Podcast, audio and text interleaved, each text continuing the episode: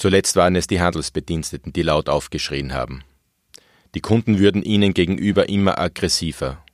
Verkäufer bekommen Kostproben auf die Füße gespuckt, weil der Käse nicht mundet. Wurst fliegt über die Theke zurück, weil die Verkäufer aufgrund der neuen Hygienevorschriften nun doch wieder keine Gummihandschuhe tragen. Aber auch Berichte über offen ausgetragene Aggression Touristen gegenüber häufen sich. Von den Tiraden und Wutausbrüchen in den sozialen Netzwerken gar nicht zu reden, die in Abgründe der menschlichen Seele blicken lassen. Mein Name ist Gerhard Schwiesche und ich spreche in diesem Podcast mit dem Psychiater und Psychotherapeuten Manfred Stelzig über die Frage: Werden wir immer aggressiver? Wenn ja, was sind die Ursachen? Und was können wir für unsere psychische Gesundheit tun? Stelzig ist auch ein Bestseller-Autor. Seine erfolgreichsten Bücher sind Keine Angst vor dem Glück, Was die Seele glücklich macht, oder Warum wir vertrauen können, das psychische Urprogramm des Menschen. Meine Gesundheit. Ein Podcast der Salzburger Nachrichten. Herr Doktor Stelzig, zuletzt waren es die Handelsangestellten, die laut aufgeschrien haben, weil sie vermehrt von Kunden angespuckt, angepöbelt und attackiert werden. Berichte über offen ausgetragene Aggression am Arbeitsplatz, unter Nachbarn, im Verkehr oder Touristen gegenüber häufen sich auch. Sind das nur Momentaufnahmen oder werden wir unseren Mitmenschen gegenüber wirklich immer aggressiver? Ich würde nicht sagen, dass das Aggressionspotenzial in der Gesellschaft steigt. Wir, wir sehen unterschiedlich, je nachdem, wie die Wetterlage ist, wie die Stausituation ist, wie die individuellen Belastungen sind, dass Menschen gereizt und aggressiv reagieren. Das ist ein ganz ein natürlicher Prozess in der psychischen Verarbeitung von Überlastung, Überreiztheit, Überforderung. Das, was Sie jetzt angesprochen haben, ist aber etwas anderes. Das ist eigentlich eine Präpotenz des Kunden und ich habe den Eindruck, dass das damit zusammenhängt, dass der Kunde bis jetzt also sehr König war sozusagen, dass er alles durfte. Und jetzt geht es um eine andere Grundhaltung des Kunden, also um eine Wertschätzung auch äh, der, äh, der Verkäuferin, des Verkäufers, äh, um eine Form der Begegnung. Und diese Form der Abwertung oder dieser Erniedrigung oder ähm, äh, Aggressivität, äh, das ist gut, wenn man das aufzeigt, ähm, aber es ist eigentlich auch eine, ähm, sozusagen, hat eine pädagogische Seite, dass sich wirklich jeder auch äh, bei der, bei der Nase nehmen muss. Und dann ähm, ist es auch die Frage insgesamt, wie gehen wir mit Aggression um? Äh, als Psychiater und Psychotherapeut bin ich natürlich sehr äh, gewohnt, zu deeskalieren, also diese Menschen, die sollte man auch mit ihrem ähm, Verhalten konfrontieren und da braucht's auch eine Unterstützung oder eine Rückendeckung von Verkäuferinnen und Verkäufern, also braucht sozusagen einen äh, Deeskalator oder einen Vorgesetzten, der äh, ge- geschult ist, äh, sich mit Kunden in einer Weise auseinanderzusetzen, dass, dass der gespiegelt bekommt, dass das so nicht geht, dass sein Verhalten einfach nicht okay ist. Mhm. Hat es diese offene Aggression immer schon gegeben? Sie haben ja auch jetzt von klassischer Überreiztheit und, und, und Stress und Überforderung gesprochen. Oder sind hier irgendwo Dämme gebrochen, dass man seine Aggression jetzt leichter los wird dem anderen gegenüber? Ja, es ist beides. Es ist ein bunter Mix. Natürlich steigt die tägliche Anforderung an uns. Wenn wir jetzt im Sommer durch die Stadt fahren und wir stecken im Stau, dann lässt es niemanden kalt, unberührt. Ja, dann kommt auch noch die Hitze dazu. Ähm, es kommt vielleicht noch ähm, private Sorgen dazu. Es ist ein, äh, ein Mix an Belastungen, die schlecht verkraftbar sind. Aber auf der anderen Seite ist es eben auch ähm, eine Form der sozusagen der Ich-A G eines, eines Egoismus, eine, einer Überhöhung äh, der persönlichen mh, Sicht oder der persönlichen Wertigkeit, äh, aus dem heraus so ein Verhalten dann gespeist wird. Das hat es früher in dem, also in der, in der Summe nicht gegeben. Äh, also ich denke schon, dass das eine Form ist, wo Menschen in einer sehr eigenartigen Weise äh, sich ausleben wollen oder so. Also es ist eine, eine, da muss man einfach gegensteuern. So hat das auch mit das einem nicht. Werteverlust vielleicht zu tun in der Gesellschaft? Ich zuerst, also Amerika zuerst? Natürlich, das ist, ein, das ist eine, eine, eine große sozusagen politische Strömung, ich zuerst, und das sieht man wirklich auch im Straßenverkehr, es, man sieht es, wie, wie unter welchem Zeitdruck die Leute stehen, dass sie zuerst ans Ziel kommen wollen und doch immer weniger sozusagen die Vorsicht, die Rücksicht äh, herrscht und den anderen auch Vorfahrt lassen, und immer wieder kommt es zu ganz heiklen Situationen. Äh, man kommt äh, zu einer Kreuzung, schnell fährt noch ein Radlfahrer rüber, äh, wo man sehr achten muss, äh, dass es zu keiner Kollision kommt. Also so dieses Aufeinander sich abstimmen und in Resonanz gehen und wahrnehmen, das kommt immer, tritt in den Hintergrund. Was ist da, was sind da für Sie die Gründe dafür?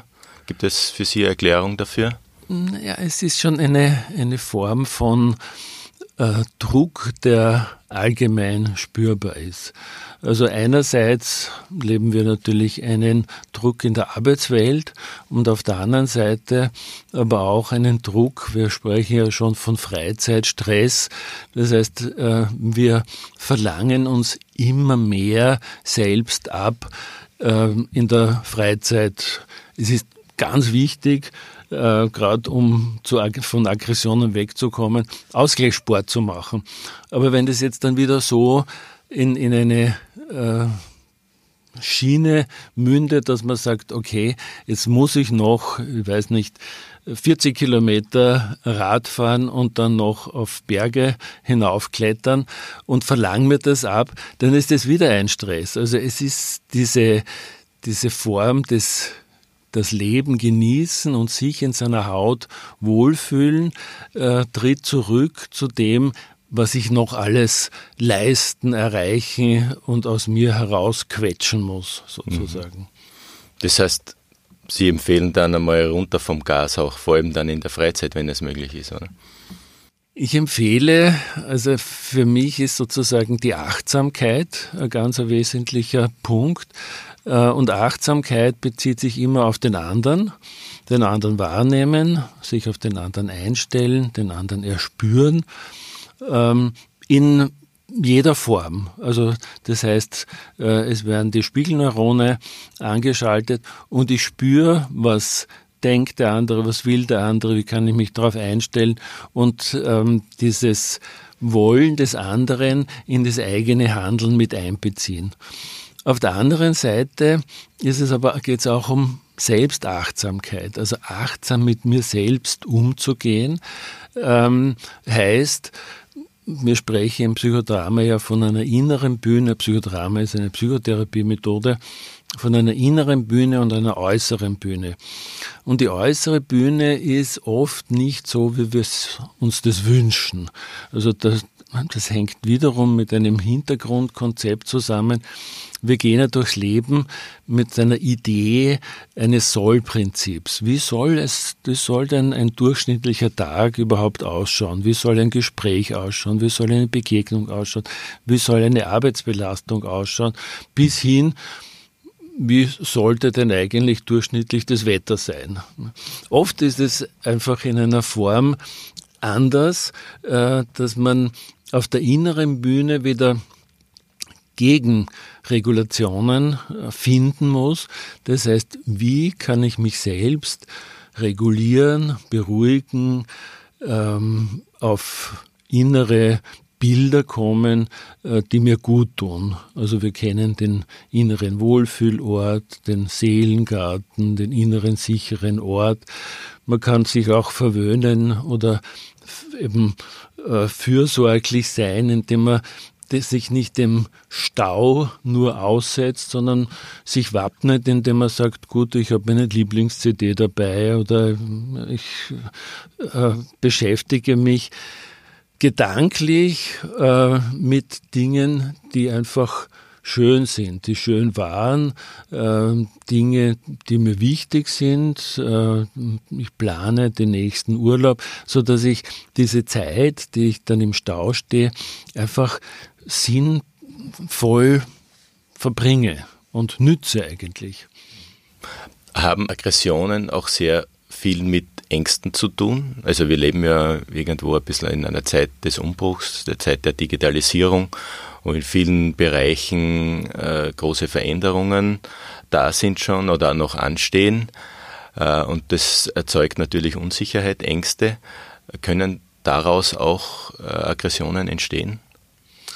Angst und Aggression hängt schon irgendwie immer zusammen. Also äh, man sagt, der, der, der Hund sozusagen, der ängstlich ist, der beißt. Ja. Und bei Menschen ist es schon ein bisschen ähnlich. Ähm, es ist eine psychische Überforderung, um die es geht. Und auf diese psychische Überforderung kann ich unterschiedlich reagieren. Ich kann mit Rückzug, mit Depressivität, mit Lähmung, mit Müdigkeit, mit Mattigkeit, mit Erschöpftheit reagieren. Oder ich kann mit aggressiv, also nach extrovertiert, Gereiztheit äh, reagieren und diese, ähm, diese Überforderung so abreagieren oder ähm, so damit umgehen.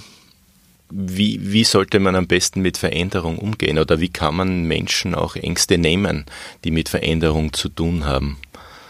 Wie, was können Sie da jemandem raten, der, der jetzt angesichts der großen Veränderungen auch von großen Zukunftsängsten geplagt ist? Das ist wirklich ein ganz ein großes Thema. Ähm, für mein Gefühl geht es sehr um Werte, um humanistische Werte. Ähm, es beginnt bei der Bindungstheorie, bei der Bindung, die natürlich sehr stark wieder mit der Familie verknüpft ist. Und wir sollten uns auf das konzentrieren, wo wir das Gefühl haben, das macht mich glücklich. Und Glück hängt einfach sehr viel mit gelungenen, mit positiven, mit liebevollen Beziehungen zusammen. Und da gibt es so in, in meinem Denken, äh, sowas, ein Seelenhaus, und im Seelenhaus in der Basis ist, steht Verbundenheit, Urvertrauen, Schutz, Geborgenheit, Wärme. Das sind so die, das ist so das ganz, das, das ganz große Fundament im Leben. Äh, ohne dem kann man nicht glücklich werden. Und dieses, dieses zutiefst äh, sichere Gefühl, das muss dann jeder in sich selber spüren. Aber am Anfang wird es natürlich von, von den Eltern, von der Mutter und vom Vater gelegt oder auch von, von Geschwistern oder von äh, Verwandten.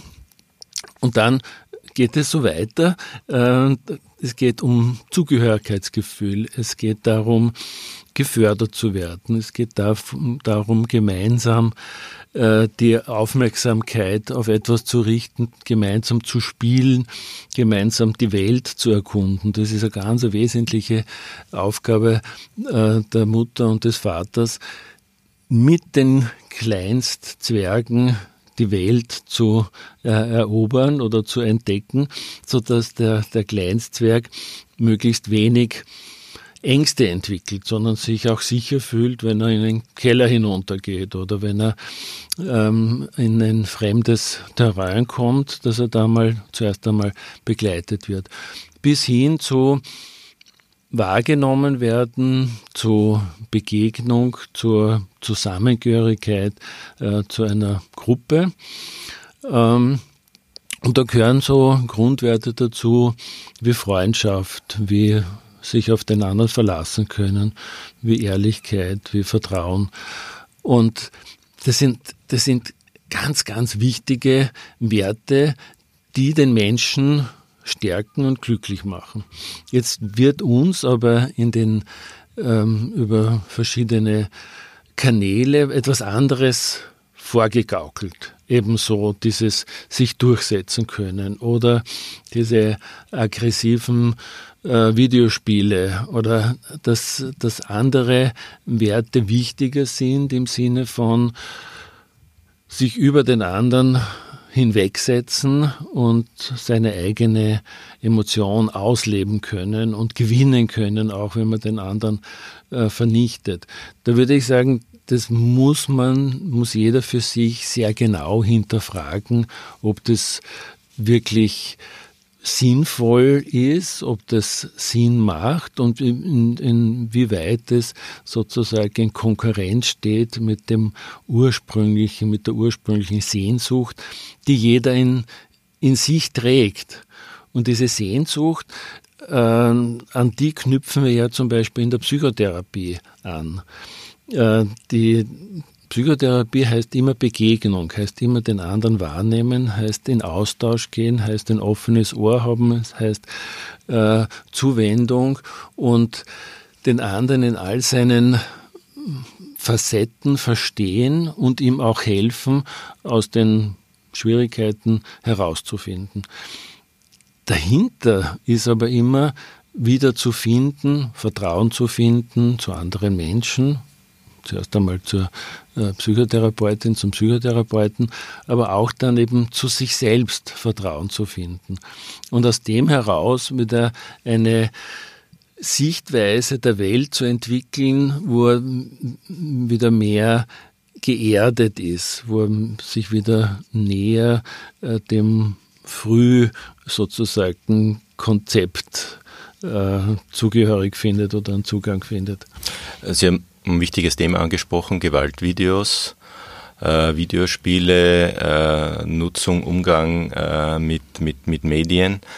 Äh, welche Rolle äh, spielen äh, solche, äh, solche Medien? Können sie auch äh, Gewalt und Aggression befördern? Natürlich, natürlich. Also ich denke, dass man das sehr kritisch sehen muss. Ich glaube auch, dass man es benennen muss. Ich glaube, dass durch diese Videospiele Schranken abgebaut werden, die wir in uns haben oder in, die wir auch durch die Erziehung ähm, mitbekommen haben. Ähm, und dass man das sehr kritisch sehen muss. Also ich bin gegen ein Verbot natürlich, weil ich finde, dass diese Eingriffe, immer Verbote, schränken immer die prinzipielle Entscheidungsfreiheit des Menschen ein. Aber ich bin sehr dafür, dass jeder für sich selber schaut, ob ihm das gut tut. Also ich nehme wahr, dass, dass durch diese äh, aggressiven Videospiele der Mensch in einer anderen Form Orientierung findet, die ich für sehr problematisch halte. Also noch mehr Ellbogen als ohnehin schon. Noch mehr Ellbogen, genau. Was können Sie Eltern raten im Umgang? Also die Kinder drängen ja heute, wenn du, wenn sie nicht eine Stunde am Tag das äh, Smartphone oder das Tablet äh, bekommen für irgendwelche Spiele, dann äh, gibt es ja große Kämpfe in den Familien. Was können Sie Eltern da raten? Ja, ganz wichtig ist, dass Eltern so sehr an der Seite ihrer Kinder sind, dass das Kind im, in der Mutter, im Vater eine Vertrauensperson findet. Also insofern ist es auch wiederum, was ich schon zuerst gesagt habe, nicht gut äh, zu verbieten, äh, sondern eher so, dass sich die Mutter und der Vater interessieren sollten. Äh, was schaust du denn da an? Das interessiert mich. Lass mich mitschauen oder lass mich auch mitspielen, um den Inhalt dieser Videospiele auch mit den Kindern zu diskutieren, ob das wirklich äh, etwas Sinnvolles ist oder wie, wie negativ berührt vielleicht die, die Mutter und der Vater sind, sodass das Kind wieder sieht, aha, okay, das äh, ist vielleicht, muss ich vielleicht doch noch einmal von einer anderen Seite sehen. Also alleinlassen ist, ist nicht gut im Sinne von äh, die Tochter oder der Sohn darf alles äh, und, und lang äh, diese Spiele spielen äh, und auch alleinlassen im Sinne, das will ich gar nicht sehen oder mit will ich gar nicht, will ich mich gar nicht. Nur das Verbot, ohne dass ich das genau, dann reflektiere. Sondern, sondern wirklich, sondern wirklich auch in die Welt dieser, äh, des Sohnes oder der Tochter einsteigen. Sie haben zuvor auch ein wichtiges Wort angesprochen, Zusammengehörigkeit. Mhm. Soziologen, Politologen sprechen heute von einer stark polarisierten Gesellschaft, immer stärker polarisierten ja. Gesellschaft. Das hat auch mit bestimmten Politikertypen zu tun, die äh, derzeit verstärkt an die Macht kommen. Welche Rolle spielt diese Polarisierung in der Gesellschaft, auch die Polarisierung zwischen Stadt- und Landbevölkerung in, in, in Teilen in der Ausbildung von Aggression, im Entstehen von Aggression?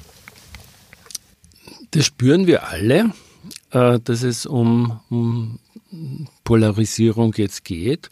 Und Polarisierung heißt immer, dass der Aggressionsspiegel steigt. Weil es geht ja um sehr frühe Mechanismen.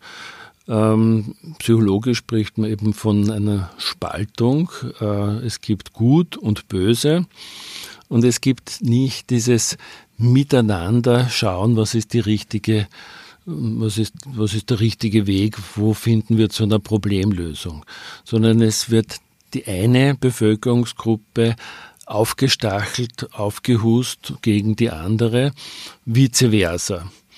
Und das macht natürlich eine, eine höhere Aggressionsbereitschaft und ich hoffe, dass wir irgendwann einmal wieder zu dem Punkt kommen, wo es wirklich darum geht, Probleme zu lösen. Das Problem an der sozusagen alten Politik ist, dass die ja äh, nicht gelernt haben oder nicht diese Fähigkeit haben, die Problemlösung zu verkaufen und in den Vordergrund zu stellen und damit für die Wählerinnen und Wähler interessant zu sein, sondern diese Problemlösung als Selbstverständlichkeit hingestellt haben und bestimmte Themen aber nicht zur Zufriedenheit der Bevölkerung gelöst haben. Also dieses Migrationsproblem zum Beispiel ist ja ein weltweites Problem und das wird nach wie vor nicht zur Zufriedenheit gelöst im Sinne von, ähm, Joachim Bauer spricht von einem Fairness-Messfühler, also von diesem, wo ich zuerst gesagt habe, von diesem Soll-Prinzip. Wie soll denn dieses Problem gelöst werden? Da hat jeder so einen, einen inneren Gradmesser oder eine innere Idee, wie man das oft unbewusst eine Idee, wie man diese Probleme lösen könnte. Und diese Probleme werden aber eben nicht so gelöst zur Zufriedenheit. Jetzt geht es äh, darum, ähm, eine, es entsteht eine Migrationsfeindlichkeit und diese Migrationsfeindlichkeit wird wieder vermischt mit einer ähm, Feindlichkeit Humanismus gegenüber im Sinne von dieser, diese Sozialträumer und diese äh, völlig unrealistischen Menschen. Darum geht's überhaupt nicht. Es geht darum, Probleme anzuschauen, sich zusammenzusetzen, die Probleme zu lösen. Und mit einer gemeinsamen Problemlösung wird auch die Polarisierung wieder abnehmen. Mhm. Und diese Polarisierung kommt ja auch in den sozialen Netzwerken zutage. Dort wird ja Wut und Ärger in einer Form abgeladen, die man, bevor es diese Medien gab, so nicht gekannt hatte. Ist das jetzt gar nicht so schlecht, weil das auch ein Ventil ist, oder schaukelt das die wechselseitigen Aggressionen nur noch weiter auf? Das ist auch eine sehr komplexe Frage. ähm, beides.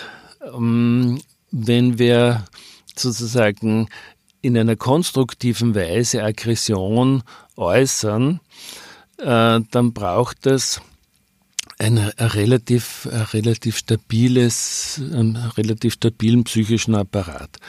Ähm, wenn Menschen Aggressionen loslassen, äh, die nicht so stabil sind, dann kann das zu einem fürchterlichen Bumerang werden, ähm, weil es entstehen erstens einmal Gegenaggressionen, also das ist dann wirklich ein sozusagen das Mobbing äh, auf der, äh, auf der Internetseite, was wir immer wieder hören und was dann bis zu, Su- zu, zu Suiziden führt, also wo den, wo den Leuten zu viel wird. Ähm, also auf der Seite und andererseits auch, weil es eben nicht dem Sehnsuchtsprinzip entspricht. Ja. Also die Leute, die so aggressiv sind, beruhigen sich ja nicht damit, sondern werden dann noch, noch mehr aufgewühlt, können dann nicht mehr schlafen, sind eben erregt in einem unangenehmen, äh, unangenehmen Weise, ähm, finden keine Ruhe mehr, haben vielleicht äh, Selbstvorwürfe und so weiter, weil es eben nicht diesen ursprünglichen Konzept äh, entspricht der, äh, der Begegnung und der Wahrnehmung und der, der Problemlösung. Und wir haben in der Traumaforschung zum Beispiel eine sehr gro- einen sehr großen Wandel erlebt. Früher hat man gesagt, ein Trauma, ähm, das kann man am besten bewältigen mit einer Trauma-Exposition. Also man muss durch das Trauma wieder durch. Jetzt sieht man, dass man, wenn, die, wenn man die Leute in das Trauma, und da ist natürlich das, die meiste Gewalt und Aggressivität, destruktive Aggressivität drinnen, wenn man die Leute ungeschützt äh, hineinlässt, im Sinne von, die müssen das nur noch einmal durcherleben, dann entsteht eine Retraumatisierung, also entsteht wieder Flashbacks, entsteht einfach äh, eine Aktualisierung dieser Verletzung, Schlafstörungen, Albträume und so weiter, Berufsunfähigkeit. Also es geht darum, zu stabilisieren, es geht darum, Vertrauen herzustellen, es geht darum, Verbindungen aufzubauen, es geht darum, die, das Schöne, also wenn wir noch einmal die, die Stresswaage von Antonovski hernehmen, auf der einen Seite äh, sind die unangenehmen Erlebnisse und auf der anderen Seite aber all das, was das Leben lebenswert und schön macht. Und genau um diese Dinge geht es, dass man die wirklich tagtäglich, Minute für Minute für sich selber spürbar macht. Was ist das, was für mich das Leben wunderbar macht, lebenswert macht, bunt, lebendig und so weiter. Das muss ja jeder für sich ganz schnell abrufbar haben. Und das ist einfach die beste Form, wie man auch mit unangenehmen Erlebnissen umgehen kann, ähm, im Sinne von Aufwägen, Selbstregulation und nicht im Sinne von die Aggression nach außen lassen durch irgendwelche äh, Mails oder mhm. irgendwelchen Chats. Wobei es ja langläuf, landläufiger dann auch von Seite der Psychiater, der Psychologen heißt, es ist ganz gut, einmal die Aggression auch äh, rauszulassen. Im Prinzip schon, im Sinne von, man sollte Dinge nicht in sich hineinfressen. Aber es ist eben die Frage, wie stabil der Untergrund ist. Also wenn, wenn ich jetzt ähm, eine Aggression in mich hineinfresse, dann bewirkt das in mir einen Stau, dann kriege ich vielleicht ein Magengeschwür oder sonstige psychosomatische Erkrankungen. Ähm, also es ist notwendig zu spüren, wenn man aggressiv ist, weil das einfach einen, ähm, einen psychodynamischen Hintergrund hat. Man muss erkennen, was ist das Thema eigentlich und das Thema ansprechen. Und das Thema mit dem bearbeiten, ähm, der das eben gerade verursacht hat. Also wenn das jetzt, ähm, um das Beispiel noch einmal herzunehmen von, von ganz am Anfang, äh, diese Auseinandersetzung mit der Verkäuferin, dann ist das anzusprechen und zu korrigieren und auf ein normales Maß zu bringen im Sinne, wie wollen wir überhaupt miteinander umgehen? Finden Sie das richtig, wenn Sie der Verkäuferin den Käse vor die, vor die Füße spucken oder so? Also das sollte aufgegriffen werden und bearbeitet werden.